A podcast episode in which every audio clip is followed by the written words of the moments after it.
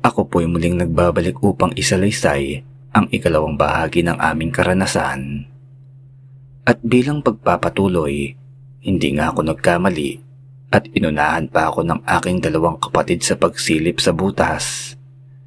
Eksaktong alas 11 at sa ganoong oras, ganoon talaga umuwi sa boarding house yung si Alexang yon. Nasaksihan namin sa butas na may kasama siyang lalaki sa kanyang silid. Namukan ko ang mistisong gwapong lalaki at marahil ay nobyo niya yon. Tuwang-tuwa naman at nanggigigil ang dalawa kong kapatid habang pinapanood ang ginagawa nila. Naliligo na sila sa pawis habang nagpapakagat labi mula sa kanilang kinatatayuan. Hindi ko malaman kung nag-iinit ang kanilang mga katawan dahil pareho silang seryoso at hindi nagsasalita habang pinapanood ang aming kapitbahay doon sa kabila. Pinairal na naman nila ang kanilang makabundong pagnanasa. Makalipas ang ilang sandali ay kumatok sa pinto ang aking nanay. Nagulat kaming tatlo. Nataranta ang aking dalawang kapatid Kumuha sila ng tuwalya at pinunasan ng mga butil-butil na pawis at sinagot ang aming nanay. Kanina pa pala may tumatawag sa aming telepono. Sabrina daw ang babaeng tumatawag at hinahanap niya si Kuya Jericho. Napamura ang panganay kong kapatid dahil naistorbo siya sa pumboboso kaya lamang ay wala na rin naman siyang ibang pinagpilian kaya lumabas na lamang siya ng silid. Samantalang si Kuya Duncan naman ay tinawag din ang aking nanay dahil kanina pa daw tumutunog ang kanyang cellphone sa kabilang silid tulugan kaya pareha silang lumabas ng aking kwarto. Naiwan akong mag-isa. Maingat ko na isinarado at inilak ang pinto bago ako muling sumilip sa butas. Sa mga oras na yon ay nasaksihan ko kung paano kagati ng babae ang leeg ng lalaki. Kasunod niyon ay unti-unting nagbago ang kanyang anyo. Tinubuan siya ng isang dangkal na haba ng matutulis na mga kuko sa daliri, gayon din ang kuko sa mga paa. Hubad siya at kita ang malulusog na dibdib habang ang kanyang bibig ay tinubuan ng malalaking pangil. At bumangis ang kanyang muka, hindi na siya tao, kung hindi isang malupit na halimaw o isang aswang. Kinalmot niya ang mukha ng lalaki hanggang sa tumalsik ang dugo nito sa kama. Pinilit na makipaglaban ng lalaki subalit napuruan siya ng halimaw. Winakwak nito ang kanyang tiyan, dinukot ang kanyang atay at puso. Pagkatapos ay pinagluray-luray at kinain. Naluluha ako sa sobrang takot. Tuluyan na akong napatras lalo pa nang mapansin ng halimaw ang maliit na butas sa kanyang silid tulugan. Sumilip siya at nagtago ako sa ilalim ng lamesa na kinalalagyan ng aking personal computer. Hinintay ko na tumahimik sa katabing bahay at nang makasigurado ako na wala na ang halimaw sa may butas, ay saka ako kumaripas ng takbo palabas ng aking silid tulugan. Hindi ko na namalayan ang oras na nakatulog ako sa sopa Nagulat pa ang aking nanay dahil nakita niya akong natutulog sa sala at naisipan ko na sumama sa kanya sa simbahan upang magsimba noong araw ng linggo. Kahit medyo malalaki ang eyebags ko at wala akong matinong pahinga at tulog, ay sinikap kong maging alerto. Hinintay ko na matapos ang misa at pinakausapan ko ang pari na family friend ng aking nanay na magpapakumpisal ako at hinayaan niya naman ako. Isiniwalat ko sa kanya ang nampoboso ko sa isang babae sa pamamagitan ng panonood ng butas sa aking silid. At hindi ko na rin napigilan ang aking sarili na aminin ang mga nakita ko sa loob ng butas. Binangkit ko na isang halimaw si Alex at pumapatay siya ng tao. Noong unay hindi talaga naniniwala sa akin ang pari pero pinayuhan niya ako na manalig sa Diyos at binigyan pa ako ng rosaryo at benditadong tubig Sinabihan pa niya ako na magkayas daw ako ng matulis na kahoy na pwedeng itarak sa dibdib na't mismong kinalalagyan ng puso ng halimaw. Nabanggit niya sa akin na marahil ay asubang daw ang naturang magandang babae. Nalaman niya ang mga ganoong bagay sa kanyang lolo noong bata pa siya. Manguhula at magtatawas ang lolo niya at kahit paano may kaalaman sa mga aswang sa iba't ibang probinsya sa Pilipinas. Kung ano man daw ang mangyari sa akin ay huwag daw ako mawawala ng pananalig sa Diyos. Iyon lang daw ang pinakamabisang paraan upang malabanan ko ang mga kampo ng kadiliman. Sinunod ko lahat ng kanyang mga payo bago kami umuwi ng bahay. Kaya lamang ay nagpaalam sa akin ang aking mga magulang dahil may pupuntahan daw silang batch reunion ng mga klase nila noong high school. Kaya baka sa kinabukasan na sila makauwi. Naghanap ako ng kahoy at nagkayas ako sa may kusina.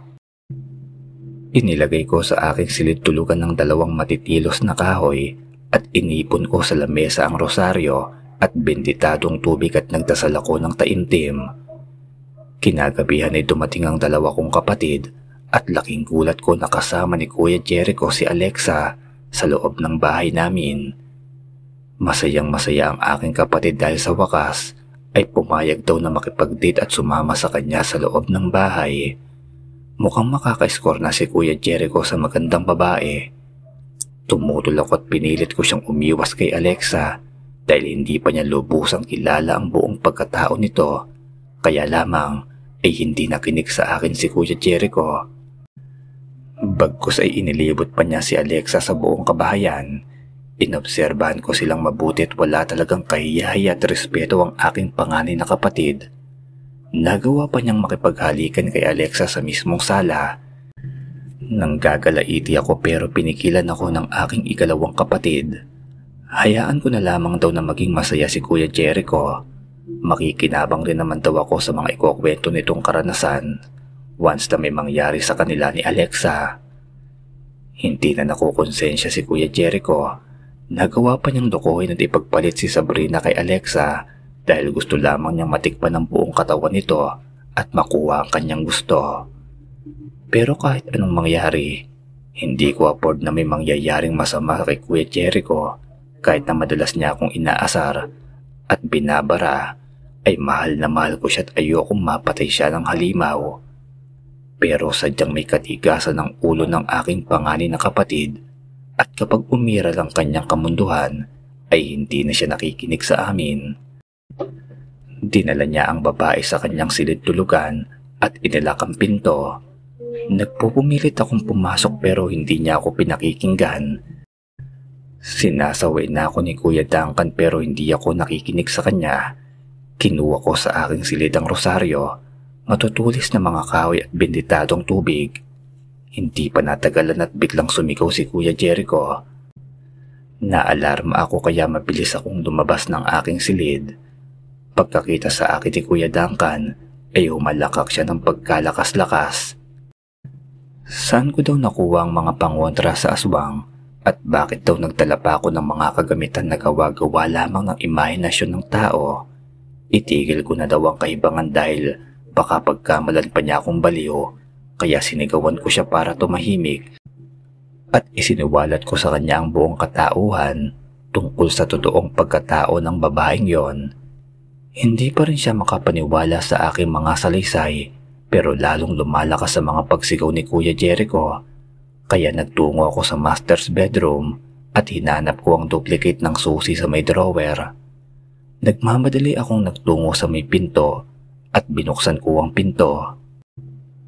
Agad na tumambad sa aking harapan si Kuya Jericho na may kagat sa leeg habang ang babae naman ay naging ganap na halimaw. Nanlilisik ang kanyang mga mata at galit na galit na nakatitik sa akin. Inihagis ko kay Kuya Duncan ng rosaryo at benditadong tubig habang hawak-hawak ko ang matutulis na kahoy.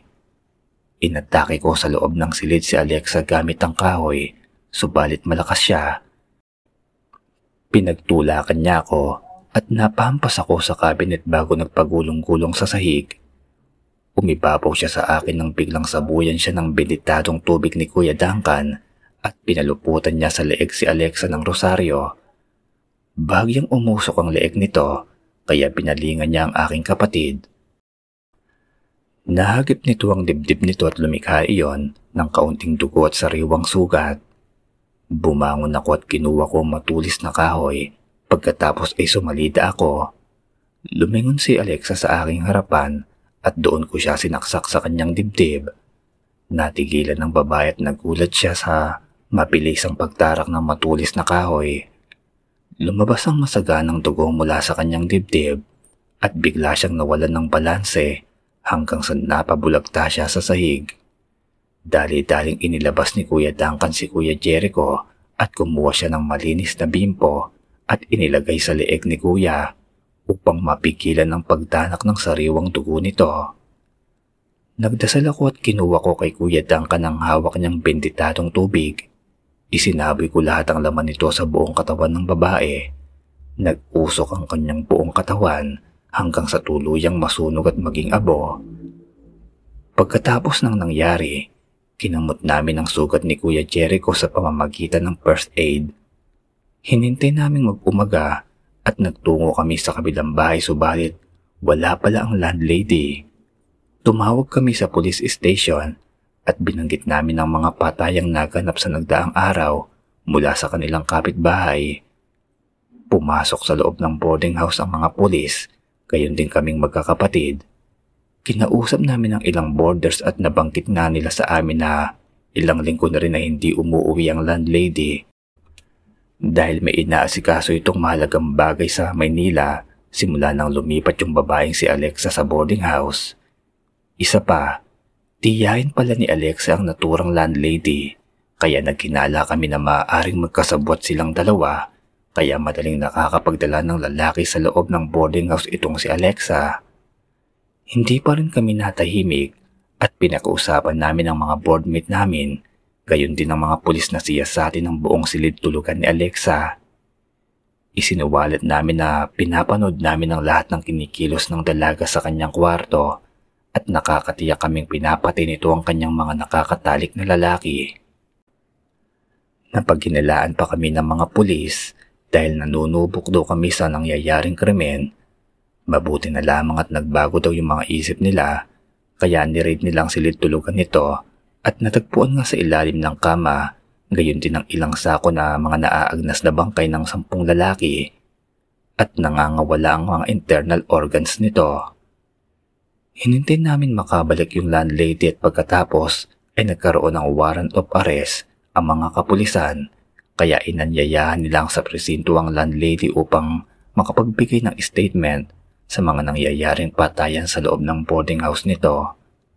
Sa presinto inilahad ng landlady na kamag-anak nga niya ang naturang dalaga pero tumanggi siya nakilala niya ang mga biktimang namatay sa kanyang boarding house.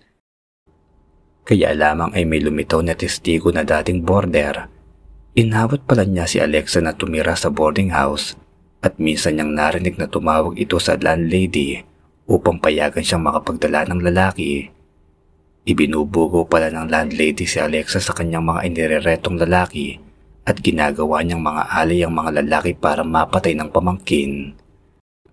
At dahil doon ay ikinulong ang landlady at ipinasarado ang boarding house, hindi rin naman naniniwala ang mga otoridad sa aming pagsasalisay ukol sa totoong pagkatao ng babae.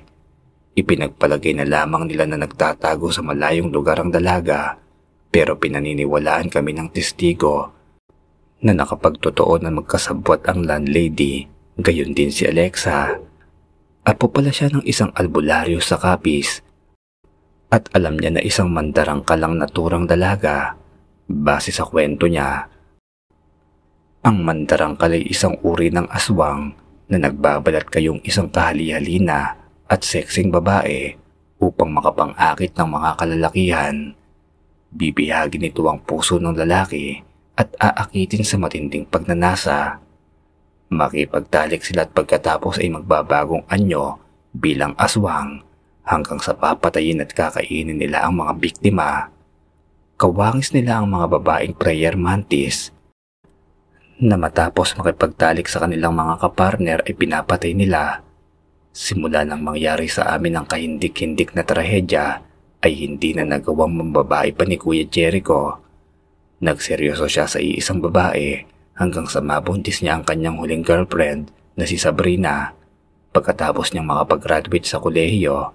Samantalang si Kuya Duncan naman ay nanatiling single at nagkaroon lamang ng kasintahan noong natanggap na siya sa trabaho.